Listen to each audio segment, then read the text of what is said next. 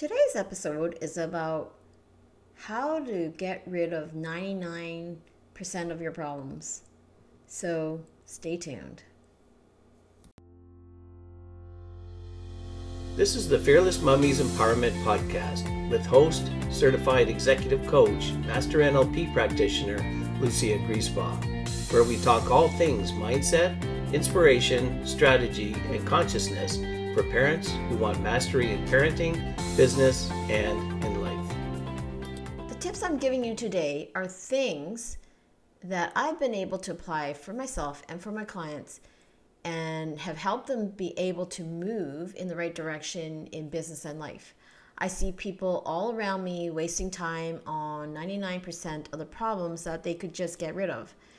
There is one thing that I don't want to see anybody else waste, and that's time.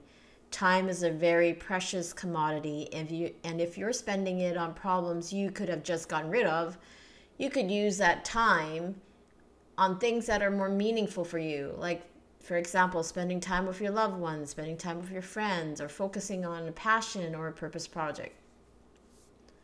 The cost of not knowing this information could cost you years of time that you'll never get back, much like what I've done in the past.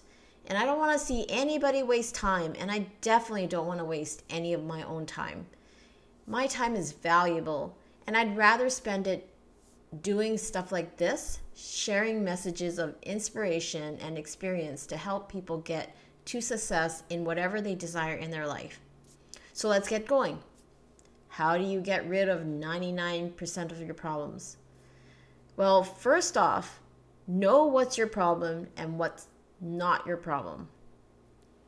Seems simplistic, but so often, if you're anything like me, you go out of your way to help people and their problems and i'm i'm saying this i'm not saying this to be cold this is just a fact that if you're not sure where other people's problems start and yours ends you need to take note of it.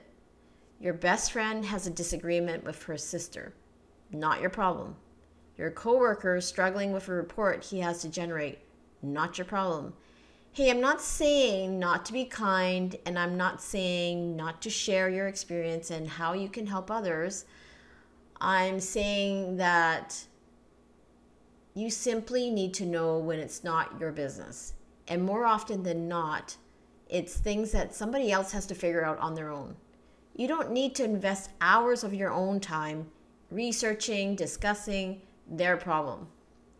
Listen, here's the thing most people really don't want you to solve their problem. Even though they may tell you about their problem, they might even say they'd like you to solve it, solve it for them, but really they don't. As a mindset coach, I call it unsolicited advice. No one wants it. So if they didn't ask you for it, it's really hit or miss. But bottom line is there's no value in it for anybody. So that's my tip number one.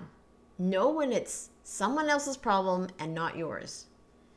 Tip number two that I have for you today life circumstances that are not in your control are not your problem. Examples the weather, politicians, your favorite sports team losing a game, things you can't control, not your problem. Unless you can somehow control the state of a situation, it's not your problem. And I'm not saying to not be informed, but realize when you approach it as a problem and it's not something you can actually do about it, you might actually be procrastinating on the more important things in your life that you should be spending your time on. If it's not in your control, learn from it, move on, not your problem. So, tip number three look out for problems that are in disguise. See, these are habitual problems and they're things that you see as problems because you've accustomed your mind to looking for them. I'll give you an example. And I've been dealing with this myself. I've been dealing with habitual fear. I didn't know that for the longest time, but my mind would actually go and search out for reasons I should be afraid to do something. Now, I'm not saying this about everything because I definitely haven't had this problem in my corporate life when I was working in corporate world, but I did have this problem, especially when I became an entrepreneur and things, the stakes that were involved became higher. It became a problem when I felt immobilized. So whenever I had to focus on a particular task that I really wanted to do, I found some ways to hold myself back. So just note that your mind does this to keep you safe. It's meant to protect you, but sometimes there is things going on. There's habitual things that are going on that's your mind searching for ways to keep you safe and protect you. So just be aware of it. And sometimes there are residual trauma and healing that needs to be done. I'm basically saying that just be aware that if something is holding you back and you're creating problems out of nothing, maybe it's a habitual thing and you're looking at things in a way that's not serving you. Tip number four nothing has meaning other than the meaning we give it. I'll tell you, my husband Marcus will tell me about his problems, and I'll totally not see how it's a problem. And the flip is the same. There's things that I approach him and I think it's a huge problem, and he'll say to me, I don't know why you're talking about this. I don't have a problem with this, and I don't know why you're making it into a problem. Truth is, it's a problem if you think it's a problem. If you start approaching anything you've called a problem in the past and start approaching it as an opportunity to be really good at finding solutions, you'll find that most of what you deal with in life are not problems. In fact, you'll find a way to deal with anything that comes your way. And they're not problems, it's just simply life. Which brings me to tip number five. Tip number five find the 1%. The one problem that, if you solved it, could take away all or most of your problems. For some of you, it's generating an abundance of money. Would money take away a lot of your problems?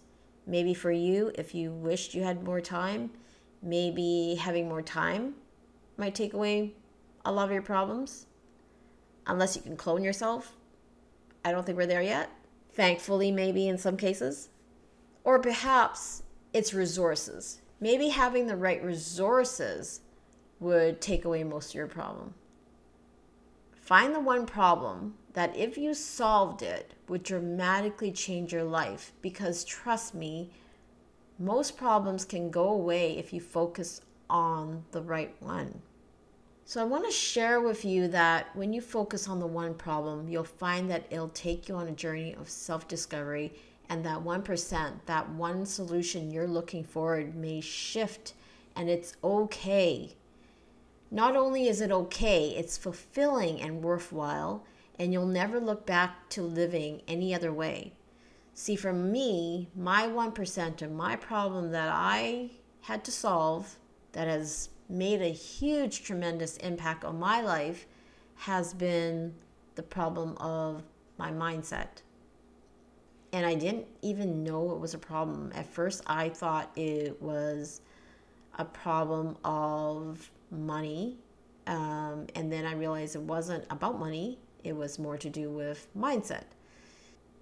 Me taking the time to solve that one problem has been what's instrumental in really dramatically changing my life and actually making me launch this podcast was was one of the, the biggest um, things from it not to mention my health has been better my peace of mind has been better pretty much all around everything's been better and it's all just because i found that one problem that i had to solve we all do have one particular problem that, if you solved it, could take away all or most of your problems.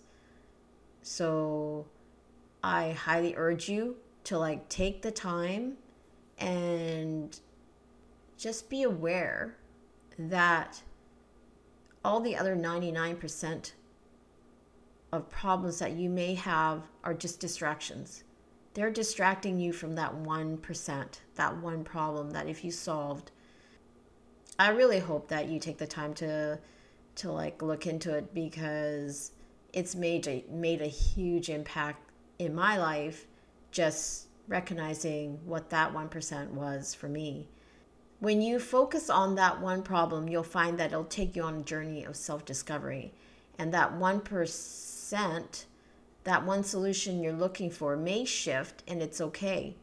Not only is it okay, it's fulfilling and worthwhile, and you'll never look back to living any other way. So that's it for today. I hope these tips help you. If you like what I've shared with you today, I'd appreciate if you subscribe, share, download my podcast.